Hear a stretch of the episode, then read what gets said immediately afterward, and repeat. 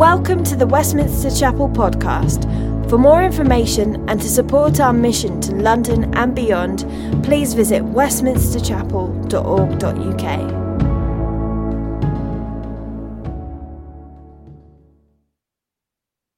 It's always great to introduce people who haven't actually spoken from this platform before, so it's the first time, um, and it's my privilege. We're in a series in Romans uh, this morning, and uh, we're looking at a very important subject, and we've asked uh, Taylor Bentliff to bring God's word to us. Taylor and Nathan lead the youth in Westminster Chapel. So when she comes up, it'd be really good to show our appreciation because this is a very important ministry of the church. Uh, Nathan, her husband, used to be my P A uh, for quite a few years and uh, is a good friend. They're both great friends. And we're really looking forward to hearing what you got to say, Taylor. So let's give her a warm chapel welcome. She comes to bring God's word to us. Thank you. Hello. Good morning. Oh, I'm so glad this works because I just tried to uh, drink water with it on. So it was in the cup. So if anybody puts some of these on, don't try and drink. Um, yeah, it's great to be with you this morning. We are normally leading the youth group, as Guy said, but it's good to be in with you. So yes, we've been working through Romans twelve, absolutely beautiful passage, and I have the privilege of sharing on verse thirteen. Um, so I'll be reading that to us, and we learn from God throughout the Bible that he really cares about how we express our love for one another and our relationships inside the family of God and also outside the family of God. You know, we see that he blesses and builds up small families in order to then bless the nations. And we see that he shares his good news with God's people so that they can then extend it effectively to the Gentiles. And this verse is brilliant. It's small. I think it's about eleven words. But we see, again, a succinct kind of picture of God's care for inside the family of God and also outside the family of God. So if we can have the verse, it's verse thirteen. It says, share with the Lord's people, people who are in need, and practice hospitality. So share with the Lord's people in-house, in the family of God, and practice hospitality outside the family of God, which we'll get on to. And actually, the practice hospitality for me has been oh, a bit of a convicting two-word uh, part. I've been really doing work with God when preparing this message, and that's actually where I want to really dig into, really spend some time in the practice hospitality section. But I will just share a couple of thoughts on this sharing with the Lord's people who are in need.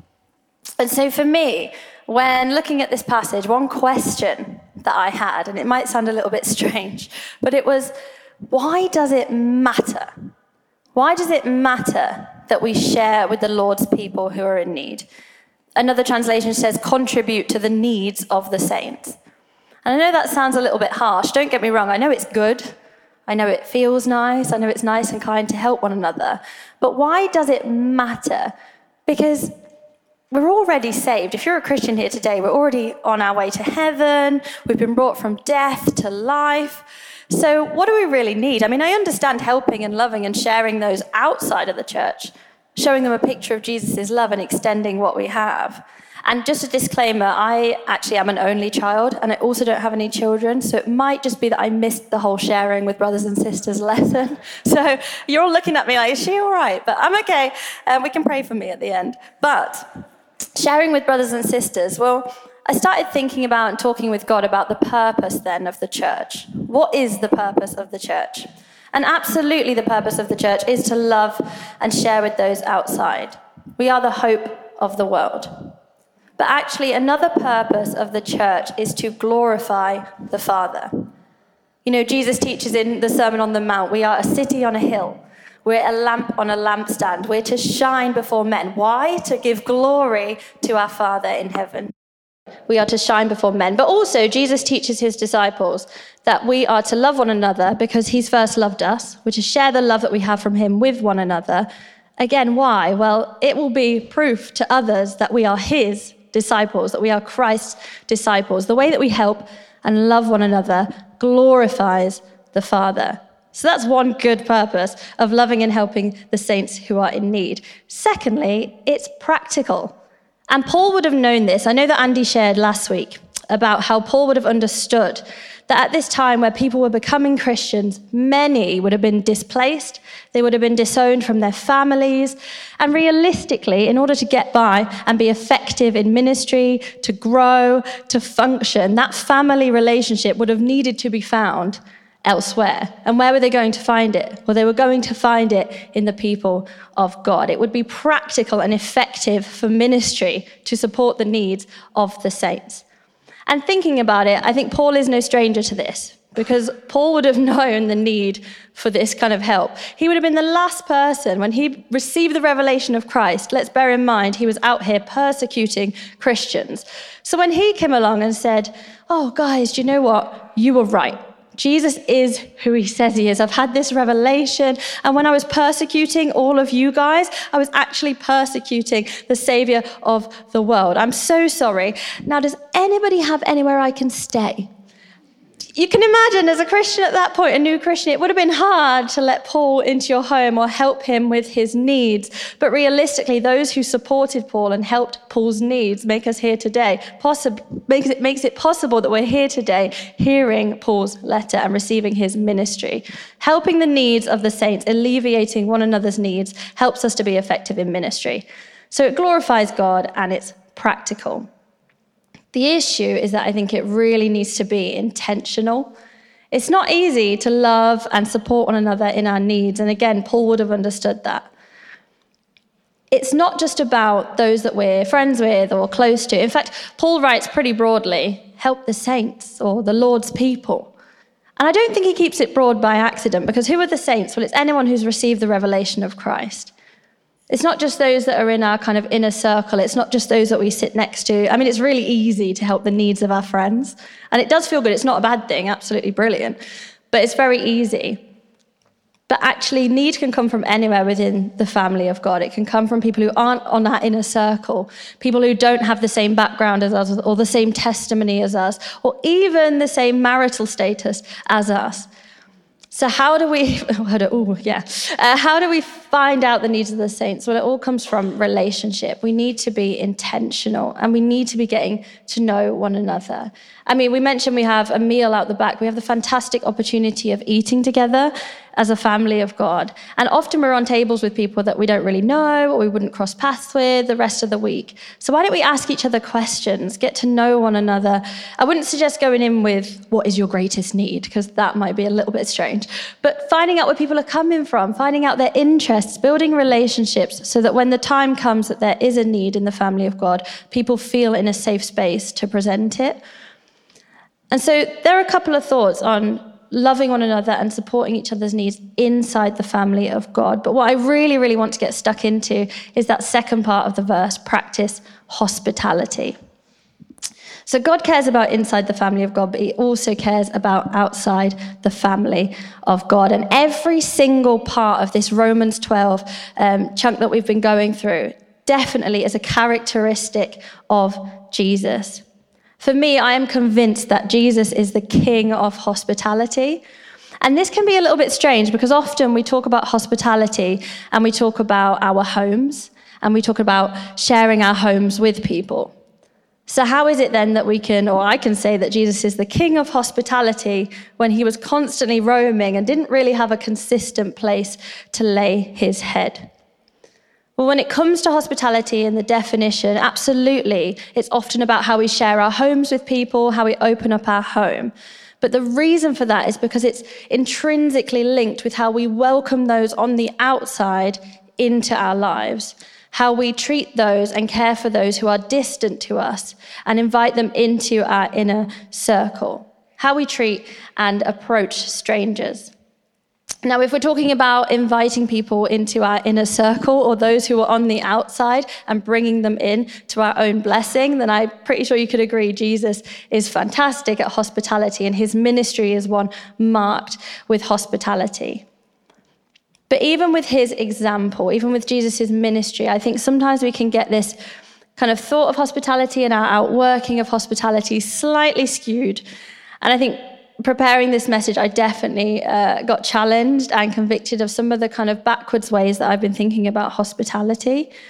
And I think one of the key mistakes that I've definitely made, and maybe some of us have made, is that we go out with this savior complex.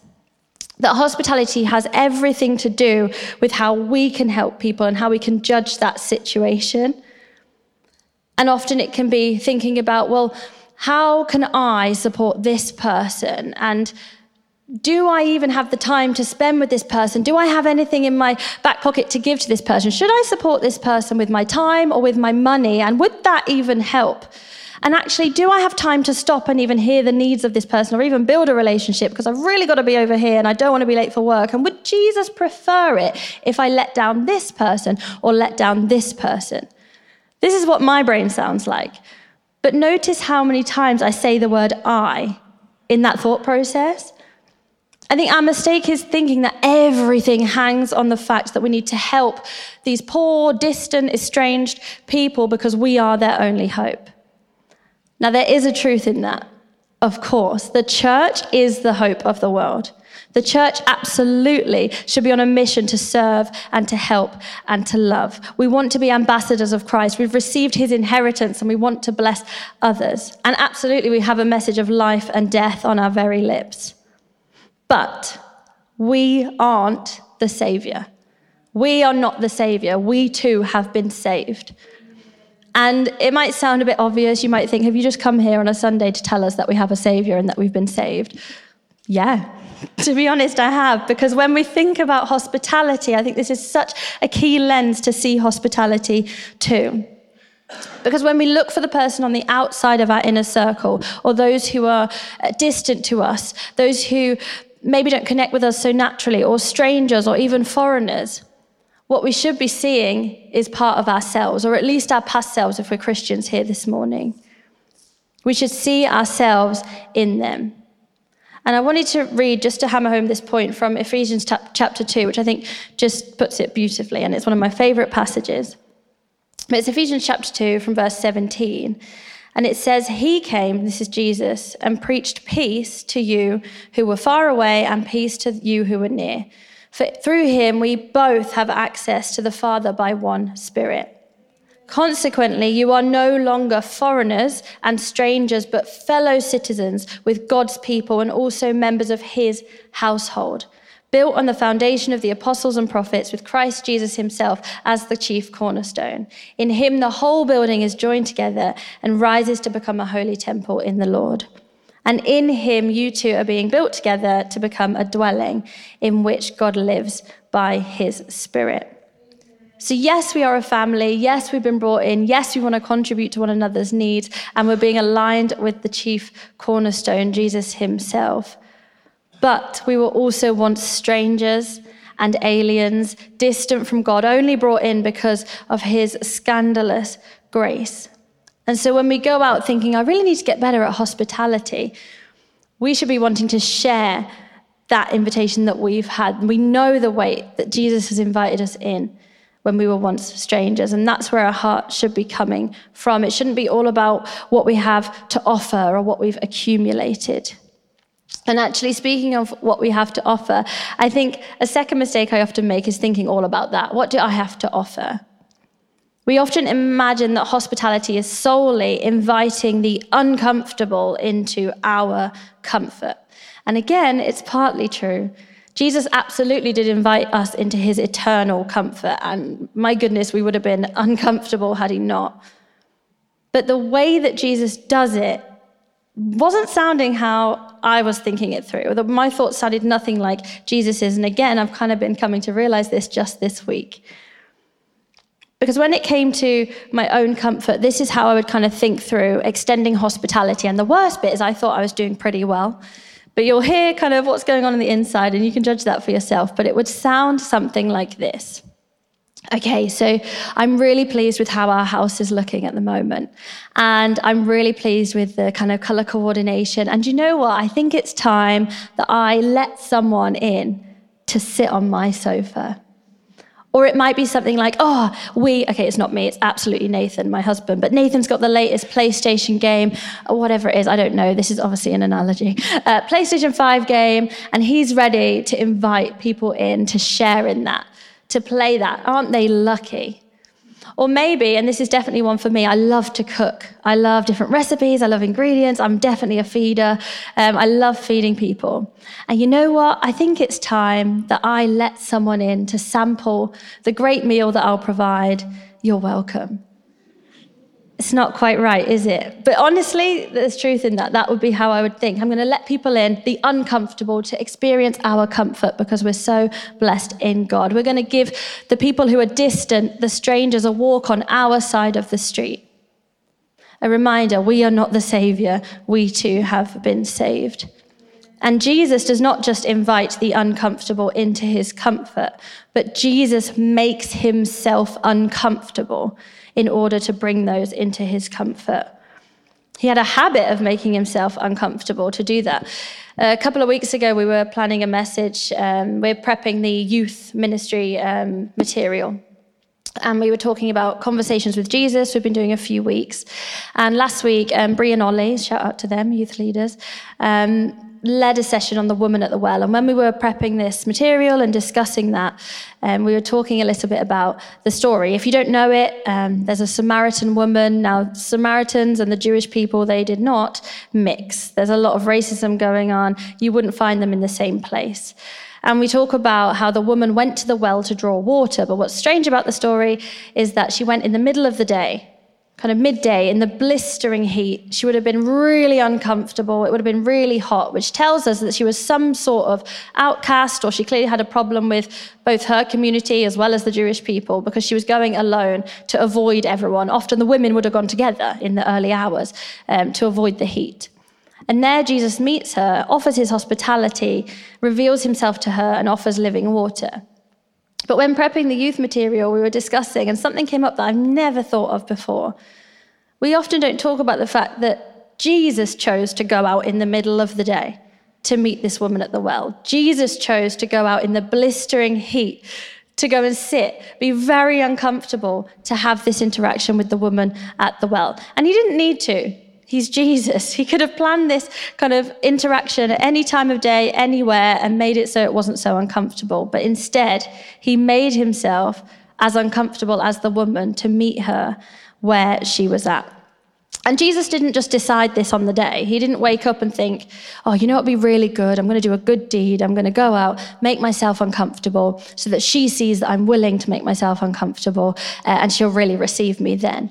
He didn't just decide on the day. This was always the plan and always his characteristic. It was always in the Father's heart. And we know that Jesus says he does nothing apart from what he sees in the Father. So this is telling us something about how God thinks. These mini stories, these interactions, these moments that we see Jesus make himself uncomfortable to meet with people, human to human, all fits into the overarching story that God himself would make himself uncomfortable, even unto death on a cross, to bring us into his home. I just want to read um, from Philippians chapter two, because again, I think, well, the Bible always puts it better. And it describes this perfectly, just talking about how we relate to one another. That's what the chapter is focusing on, Philippians chapter two. And I'm actually going to read from verse three. I think we have verse five up here, maybe. I might have added it all in. Yeah, this is from verse five, but I'm going to take it back a couple of verses. So it starts, do nothing out of selfish ambition or vain conceit. So don't invite people around to sit on your nice cushions. It's a challenge for myself. Rather, in humility, value others above yourselves, not looking to your own interests, but each of you to the interests of the others. And then from verse five, which we have, in your relationships with one another, have the same mindset as Christ Jesus, who being in very nature God, did not consider equality with God something to be used to his own advantage. Rather, he made himself nothing by taking the very nature of a servant, being made in human likeness. And being found in appearance as a man, he humbled himself by becoming obedient to death, even death on a cross. Therefore, God exalted him to the highest place and gave him the name that is above every name. Just added that last verse because I like it. It wasn't up there. Um, But this, this is our D N A, and this is the drive of the Holy Spirit in us. This is the Father's heart, and this is what true hospitality looks like. And it's hard to imagine what that would sound like for each of us. It's definitely dependent on the specific kind of scenario. But even thinking about my own thoughts, the kind of, you know, I love to cook. I hope that someone will come in and taste my food. You're welcome. Maybe that would sound a little bit different. Maybe that would sound like having a relationship and knowing that somebody is struggling with meeting the needs of their family or food.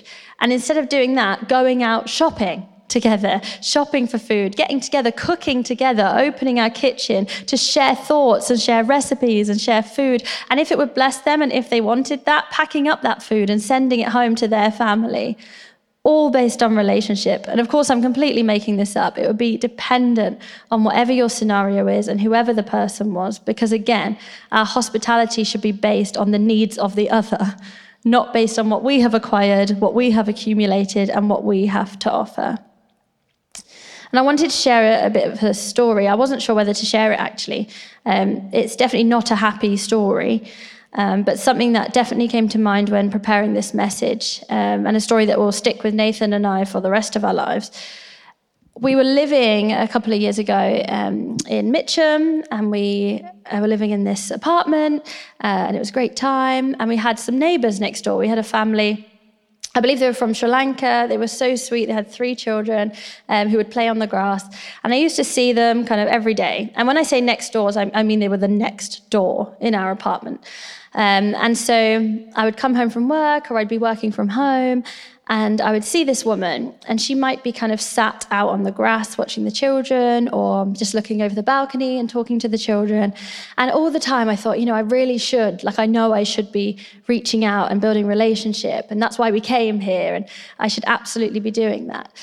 And time went by, and I, I just kept coming up with these reasons. And again, they were often these I reasons. It was, oh, I don't know if I'm happy with how I've decorated our apartment enough to invite people in, or I don't know if we would have cultural differences that would make this woman uncomfortable in our in our apartment. I don't know if she'd want me to come to her apartment, and I don't know if there'll be a language barrier, and I, I, I. And to be honest, it was all a load of rubbish, because these things don't bother me at all. I love meeting new people from different cultures. I was using them as excuses because, to be honest, I clearly couldn't be bothered to build that relationship.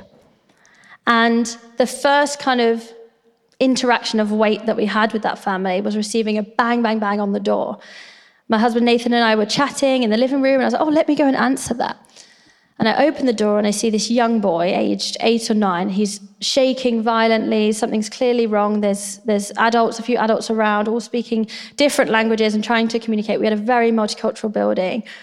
And I, th- I believe he'd come to our door um, solely because I think Nathan had done a better job than me, and he'd been playing cricket and football with these children um, historically over the weeks. So for some reason, he, he felt like he could knock on our door.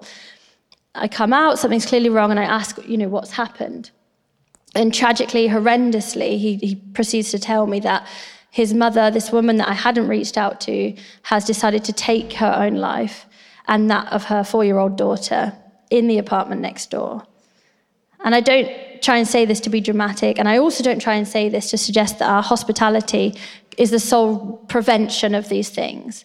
But I do say it to say that I believe that if anyone or anything has the power to turn around these situations or lead people to Christ, it's the Holy Spirit. And the Holy Spirit works through the hospitality of the church.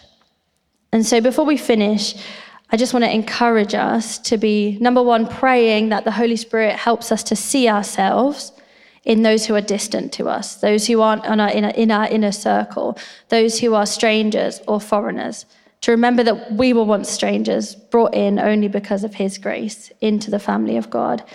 And secondly, that we would consider what it would mean in our context, to be willing to make ourselves uncomfortable, to reach out to those who God has put in front of us or he's putting on our heart, to meet people where they're at and how we could share with others. So I'm going to invite the band to come back up, and I'm going to pray for us. And I also want to encourage anyone here as well who have probably heard this before, that there is a Saviour who's come and that we have been saved. And maybe you've heard as well that Jesus came to invite us into his family and his comfort, that he would die on a cross, make himself that uncomfortable to pay the price for our distance and our wrongdoing. And if that's you and you haven't accepted Jesus' invitation into his family, his purchase for our distance between us and God, then I would just encourage you to please come and speak to one of our ministry team. I believe it's over here, the prayer banner, or speak to me before you leave today. And we'd love to talk to you about that. But I'm going to pray for us as a church, um, because I think it's important. Father God, we just thank you that you, and only because of you, have we been brought into the family of God. That we can't even understand or comprehend the extent to which we were strangers and aliens and foreigners and distant from your great family.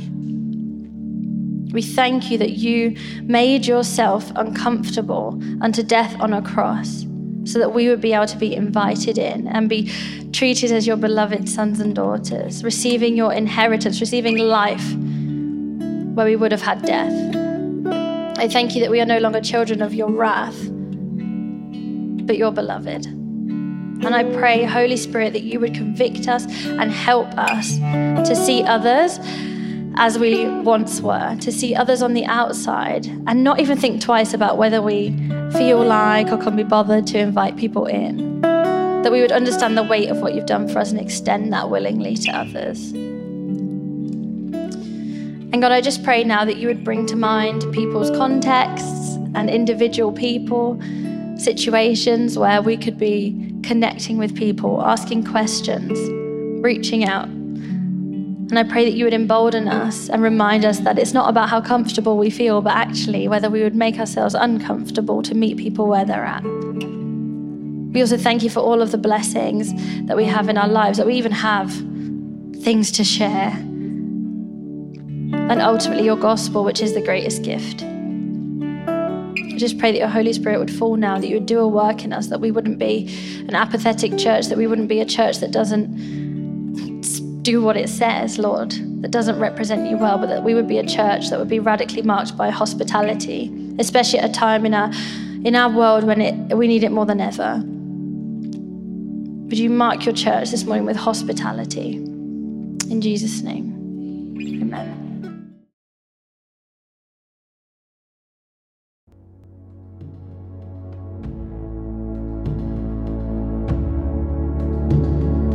Thanks for listening to sermon audio from Westminster Chapel. If you'd like to partner with us in making disciples and sharing the gospel, please consider making a one-off or regular donation. Visit westminster chapel dot org dot u k forward slash giving to find out how.